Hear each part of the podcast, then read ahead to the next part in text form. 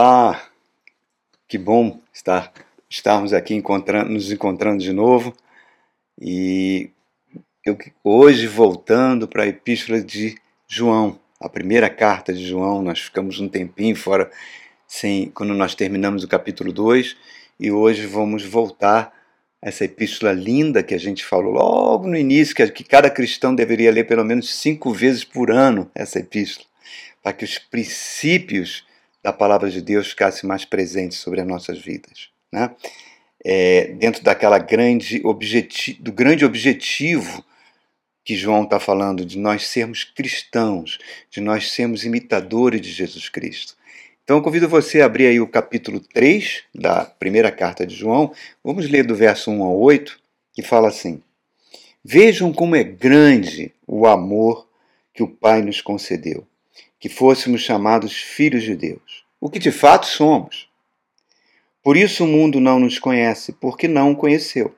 Amados, agora somos filhos de Deus e ainda não se manifestou o que havemos de ser. Mas sabemos que, que, quando ele se manifestar, seremos semelhantes a ele, pois o veremos como ele é.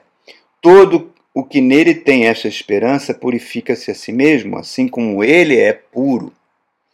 Todo aquele que pratica o pecado transgride a lei. De fato, o pecado é a transgressão da lei.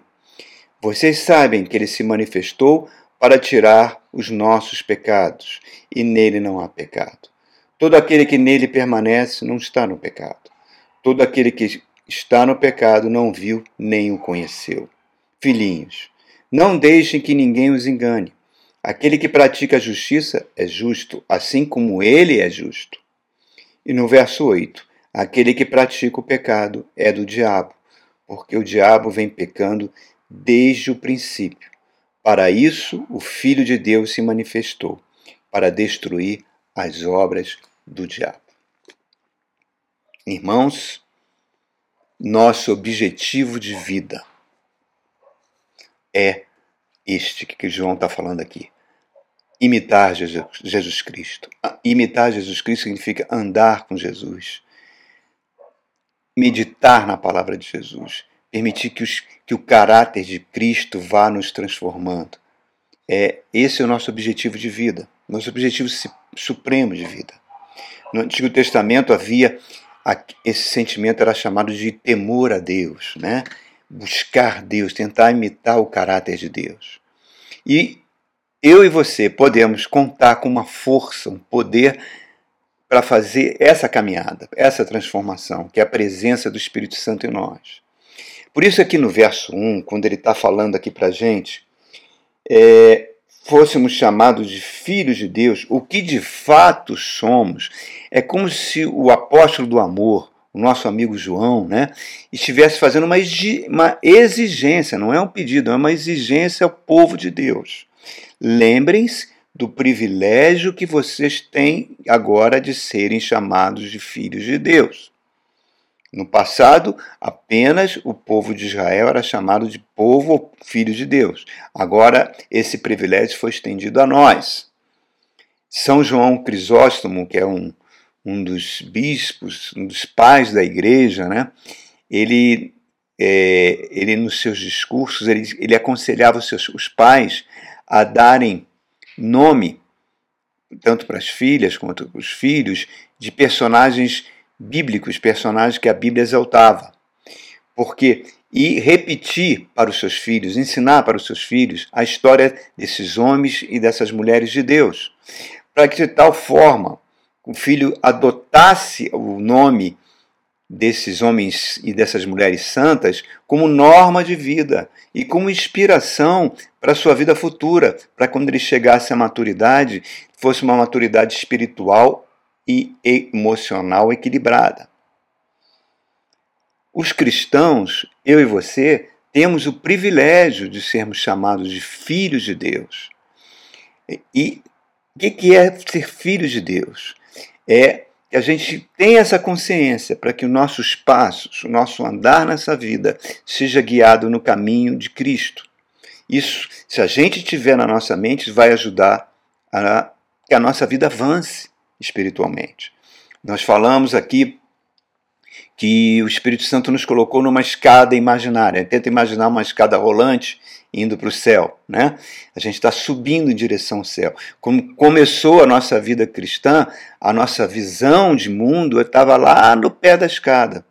À medida que a gente vai amadurecendo na palavra de Deus, vai enfrentando os problemas da vida com a unção de Deus, com a presença do Espírito Santo em nós, nós vamos subindo e tendo uma visão cada vez maior, uma visão espiritual maior, ampliando a nossa visão e a necessidade de a gente cortar com os olhos aquilo que o apóstolo Paulo fala, olhai para o, para o alto, onde Cristo vive, quer dizer, não fixe seus olhos nas coisas desse mundo. Agora reparem, irmãos, por natureza, todo ser humano é uma criatura de Deus, mas não é um filho de Deus.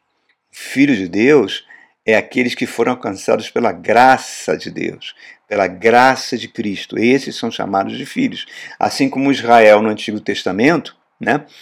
Um povo pequeno, um povo que saiu do Egito na condição de escravos e vai para a terra de Canaã e se estabelece lá como um povo de Deus. Haviam muitos povos, havia até impérios muito mais poderosos, mas somente aquele povo em particular, a Bíblia diz que Deus chamava do meu povo.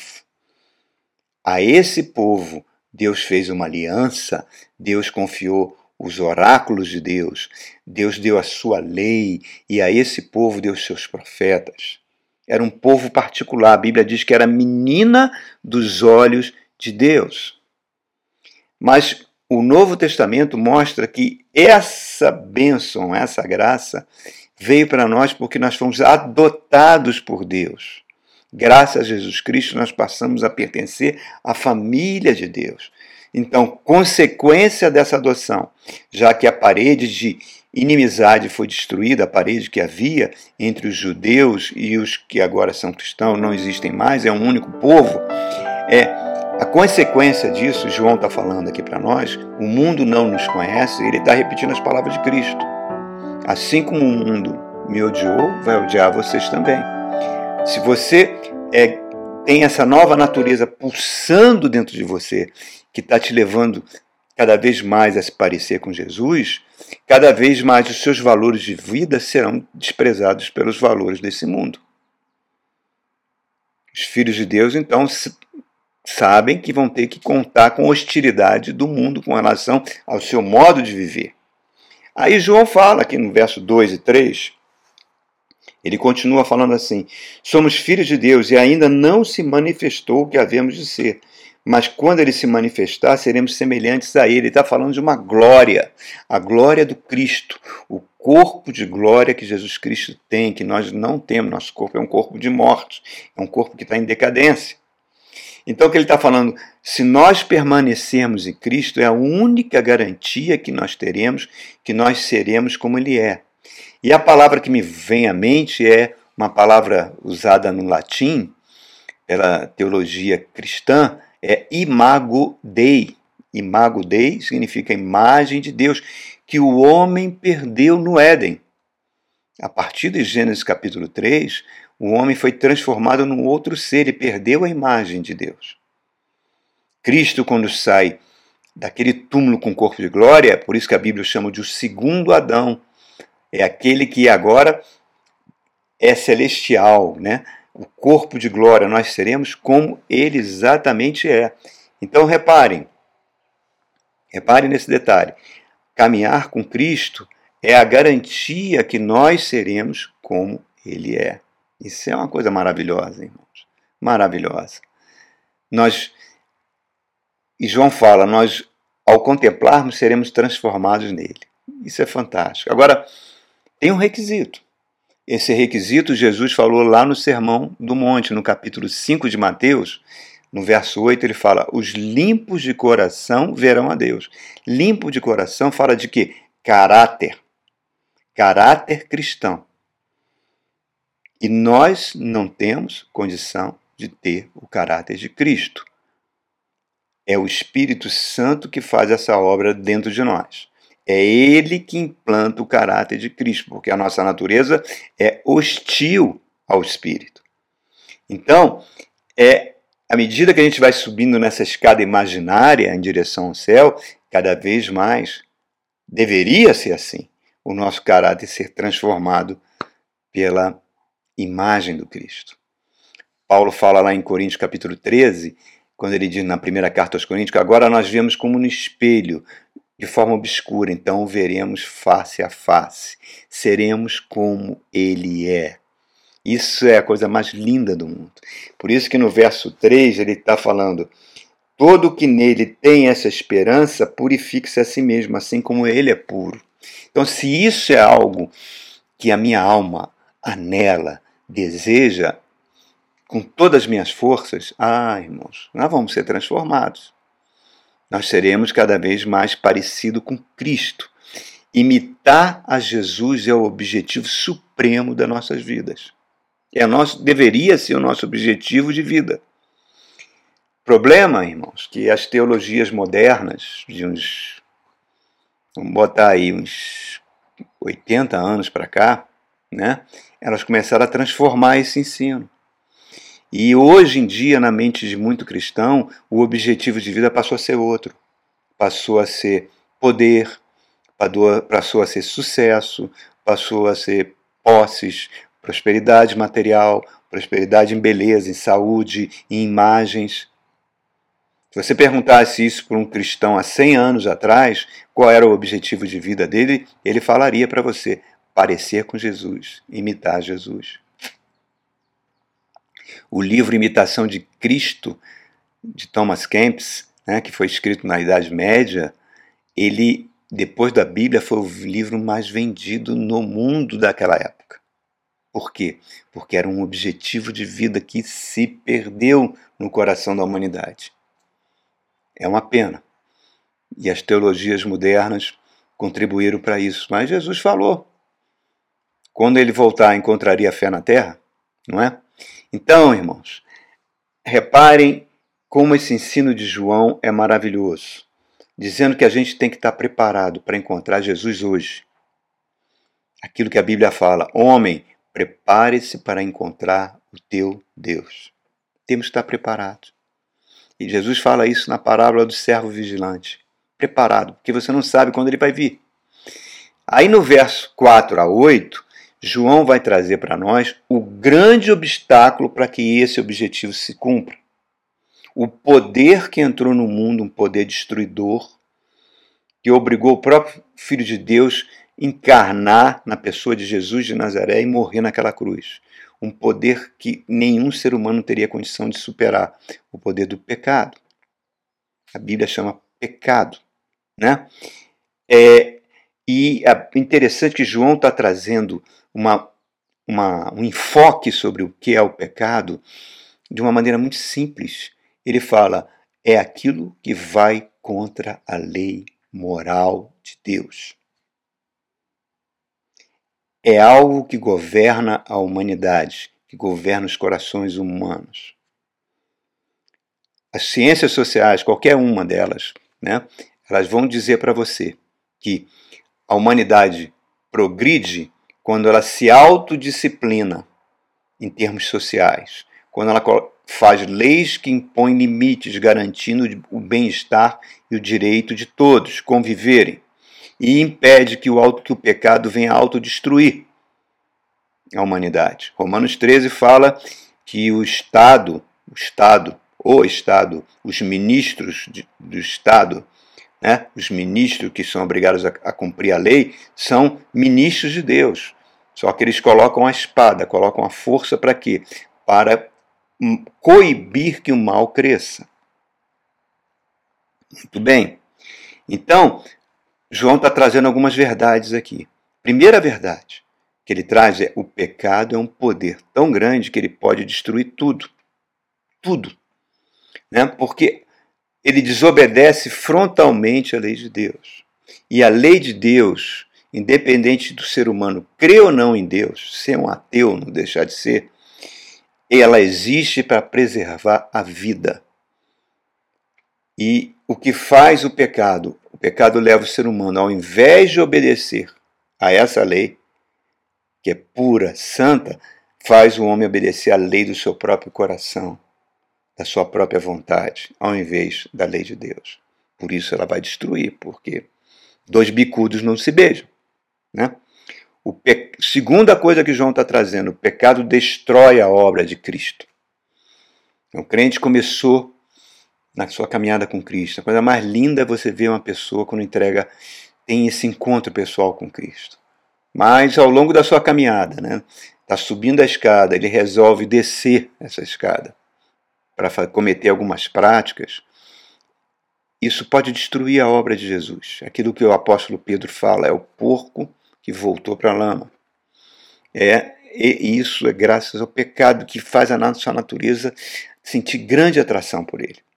Terceiro, consequência disso, o pecado vai voltar sempre a nos afligir quando a gente não anda com Jesus Cristo, quando a gente não permite que o Espírito Santo governe a nossa vida.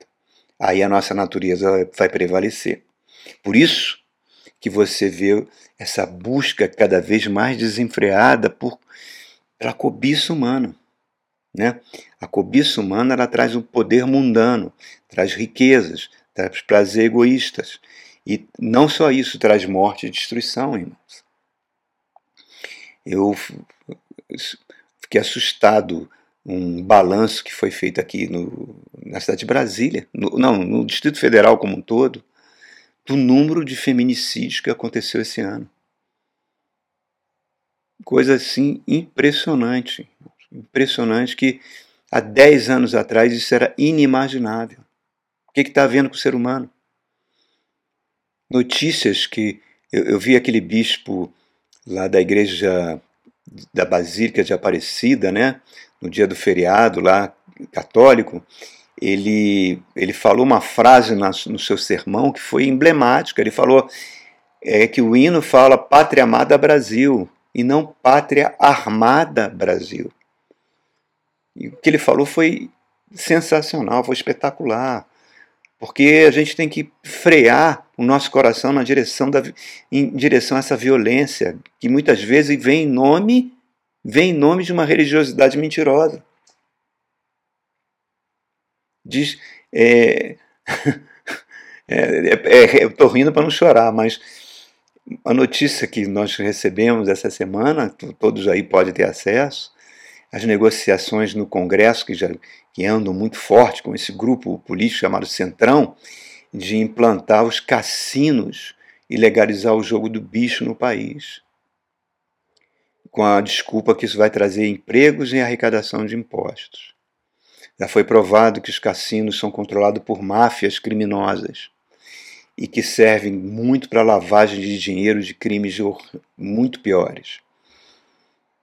E esse centrão para estava enfrentava enfrentando, espero que continue enfrentando dificuldades para implantar essa lei, mas por causa da chamada bancada evangélica, pastores, bispos, apóstolos que se tornaram políticos, mas parece que agora eles conseguiram fazer uma negociação que eles vão criar uma lei permitindo que as igrejas não sejam mais cobradas em IPTU, principalmente aquelas que pagam aluguel do lugar onde tem seu templo. Se essa lei for aprovada, a bancada evangélica dá o sinal verde para a aprovação dos cassinos. Que dizer disso, irmãos? Que dizer disso? Isso é cobiça, isso é reino de Satanás. Isso não tem nada a ver com o reino de Deus. Por isso que João diz que, em quarto lugar, que a origem do pecado é do diabo. O diabo é como se fosse, eu já falei essa analogia porque eu acho ela perfeita. É como se fosse aquele comandante de navio, de turismo, de alto luxo, que diz para os passageiros que eles têm que soltar a sua natureza, fazer as suas vontades, não se reprimirem. Podem fazer orgias, ao ar livre, pode ter incesto, é importante que vocês se divirtam. Ah, podem cheirar carreiras de cocaína lá no salão principal, é importante que vocês se divirtam. Aí você pode perguntar para esse comandante desse navio, mas tem um lustre de cristal lindo, eu posso pegar uma bola e dar uma bolada e quebrar isso? Claro que pode. Não se tolha, não se reprima. Importante é que você ponha seu verdadeiro eu para fora. Só que ele não diz que está entrando água lá embaixo, naqueles porões do navio. E aquele navio vai afundar, levando a morte de todos, morte eterna. É isso aí, irmãos. Por isso que João está falando no verso 8: Ele é desde o princípio. É um poder que existe desde o princípio, contrário à lei de Deus, contrário aos princípios do reino de Deus. Por isso que Jesus fala: Conhecereis a árvore pelos seus frutos. É, quer conhecer alguém, conhecer a mensagem que você está recebendo? Vai ver os frutos da quem está pregando para você. Por isso que o pecado é universal. Ele escraviza a humanidade como um todo. E João conclui: só há uma maneira de você vencer esse poder: andar com Jesus. O sangue de Jesus nos purifica de todo pecado. E ele mesmo veio para destruir as obras do diabo. E o cristão que tem isso em consciência e como objetivo de vida, recebe poder espiritual para enfrentar esse poder terrível. A Bíblia chama lá em Efésios isso de a armadura do cristão, a armadura de Deus, que é baseada em, em vários itens dessa armadura, é baseada na nossa conduta moral. Cristo despojou os principados e potestades, humilhando-os publicamente na cruz do Calvário. Fomos transportados do reino das trevas para o reino da sua luz. Colossenses capítulo 1. Então, irmãos, é só você ver na Bíblia a história do pecado. Na criação, quando foi criado o primeiro casal, a rebeldia entrou, junto com a morte. Eles têm dois filhos, Abel e Caim. Caim mata o seu irmão por ciúme. O assassinato penetra na humanidade. Você continua lendo, Dez gerações se passam depois de Caim. Os filhos de Caim se tornaram genocidas. O mal deformou completamente a humanidade. O dom de livre-arbítrio foi totalmente deformado pelo pecado. E nessas dez gerações, Deus estava determinado a eliminar a humanidade da face da terra.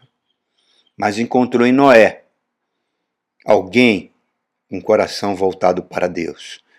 Em Noé, foi possível verificar que o ser humano poderia amar Deus com toda a sua alma, com todo o seu espírito, com todas as suas forças, que é o principal mandamento da lei.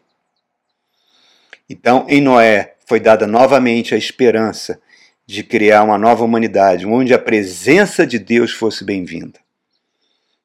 E, infelizmente, isso não aconteceu. Depois do dilúvio, temos 20 gerações até chegar a Abraão.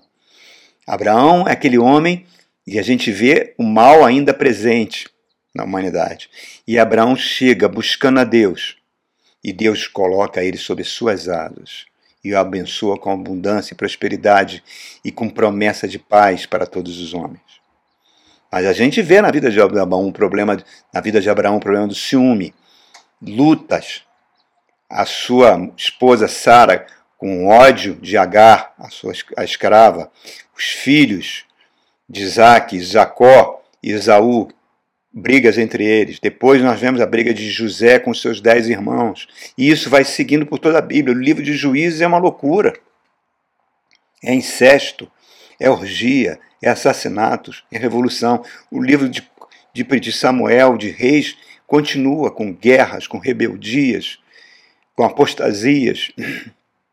Isso vai crescendo no coração humano. Guerra. E qual é a consequência? O povo de Deus começa a experimentar fome, rebeliões, guerras, até Deus levanta o profeta Jeremias. Jeremias, se você ler o capítulo 1 a 8 de Jeremias, irmãos, é impressionante. Jeremias descrevendo a degeneração que o reino de Judá, o que sobrou, o reino do sul, tinha se tornado nível de pecado, de idolatria tão grande, tão grande, que chegaram ao ponto de queimar os próprios filhos para terem poder político e financeiro. E Jeremias avisa: olha, Deus vai destruir tudo. O pessoal, ah, o templo, o templo de Deus é garantia. Deus, não, não, não, não. Deus abomina, já abominou esse templo. Deus já saiu desse templo há muito tempo. Olha que alerta para nós, irmãos, que não é uma, um templo físico que nos dá garantia. O templo tem que estar aqui no nosso coração. É como se Jeremias tivesse um sonar e o reino de Judá fosse o Titanic, achando que era indestrutível, que Deus estava com eles, e toda a maldade que a população fazia contra o seu próximo, Deus não, não tivesse dando importância. E Jeremias, com aquele sonar, avisa, avisa para o povo: olha, nós vamos afundar, nós vamos bater num navio, num iceberg e vamos afundar, como nem o Titanic. Mas só que o sonar naquela época não existia. Então, simplesmente, eles não acreditaram na palavra de Jeremias. Principalmente os sacerdotes, os pastores os profetas daquela época. O que aconteceu? Destruição total. Então, reparem, irmãos, reparem, essa incapacidade do homem reconciliar com seu próximo é devido ao pecado, que envenena a sociedade. Por isso que Cristo veio para reconciliar o homem com Deus e reconciliar o homem com o seu próximo. Ele nos coloca numa correta relação. Por isso, e essa correta relação é que faz destruir as obras do diabo e permite que a gente se reconcilie um com o outro. Por isso que perguntaram qual é o principal mandamento da lei a Jesus. Um mestre, um escriba perguntou, ele falou: Amarás o teu Deus de todo o teu coração, de toda a tua alma, de todo o teu entendimento, de todas as tuas forças. Esse é o primeiro mandamento da lei. E o segundo, amarás o teu próximo como a ti mesmo. Essa é a relação correta. É, esse deveria ser o nosso objetivo de vida. E que a gente esteja preparado. Preparado, irmão, para encontrar com Ele quando ele vier. Que a gente não, que não, não, semos, é, não sejamos daqueles que, dos dias de Noé, né? que Noé falava, falava e não dava importância, até o dia que Noé entrou na arca. Jesus vai voltar. E já, já é possível ouvir os passos do Messias. Vamos nos preparar para esse grande encontro. Amém? Que Deus abençoe sua vida e um, e um ótimo final de ano para você.